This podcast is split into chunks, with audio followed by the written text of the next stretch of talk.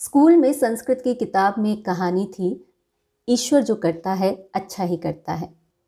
उस कहानी में एक राज्य का मंत्री इस बात पर यकीन रखता है कि ईश्वर जो करता है अच्छा ही करता है। वो मंत्री बड़े से बड़े दुख में भी इसी बात को दोहराता था। एक बार उसके पुत्र की मृत्यु हो गई और जब उसे ये समाचार दिया गया, तब भी उसने यही कहा कि ईश्वर जो करता है अच्छा ही करता है। बेटे की मौत पर भी उसके मुँह से ये बात सुनकर राजा को बड़ा अचरज हुआ। उन्होंने मंत्री से पूछा, इसमें तुम्हें क्या अच्छाई दिखती है?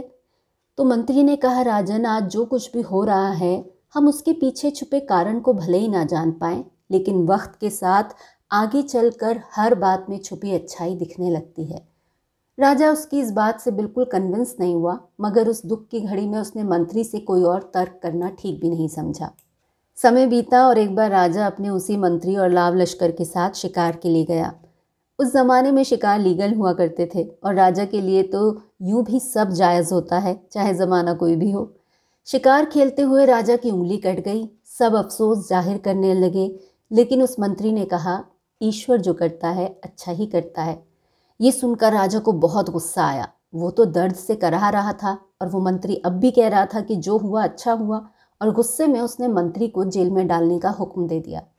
उसके कुछ दिनों बाद ही राजा फिर से शिकार पर गया और घने जंगलों में अपने साथियों से बिछड़ गया। भटकता हुआ वो काफ़ी दूर निकल गया और अचानक उसे कुछ जंगली डाकुओं ने घेर लिया। डाकू उसे पकड़कर अपने अड्डे पर ले गए और उससे नहला धुला कर देवी के मंदिर के सामने बाँध दिया गया।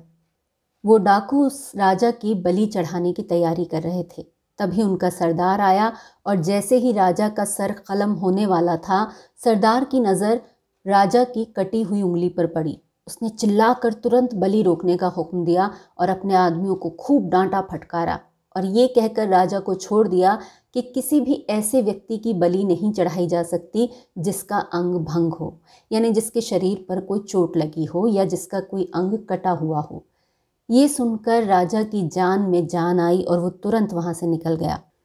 कुछ दूर जाने पर उसे उसके बिछड़े हुए साथी भी मिल गए, मगर रास्ते भर उसे अपने मंत्री की बात याद आती रही कि ईश्वर जो करता है अच्छा ही करता है, और उसे अपने किए पर बहुत पछतावा भी होने लगा। राजमहल पहुँचते ही उसने सबसे पहले अपने मंत्री को रिहा कर दिया और उससे माफ़ी मांगते हुए अपने साथ हुए हादसे के बारे में बताया। मंत्री ने फिर कहा, ईश्वर जो करता है अच्छा ही करता है। राजा इस बात को मान तो रहा था, मगर उसके जहन में अभी भी कुछ सवाल थे।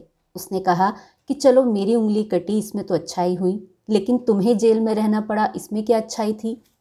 मंत्री ने कहा, राजन, जब भी आप शिकार पर जाते हैं या कहीं भी बाहर जाते हैं तो मैं हमेशा साई की तरह आपके साथ रहता हूँ।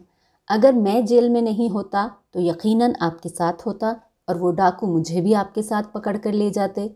आप तो अपनी कटी हुई उंगली के कारण बच जाते, मगर मैं तो बिल्कुल स्वस्थ हूँ। इसीलिए वो मेरी बलि चढ़ाते हुए ज़रा भी नहीं झिझकते। और इस समय आप और मैं इस तरह बात नहीं कर रहे होते। इसीलिए मैं मानता हूँ कि ईश्वर जो करता है अच्छा ही करता है।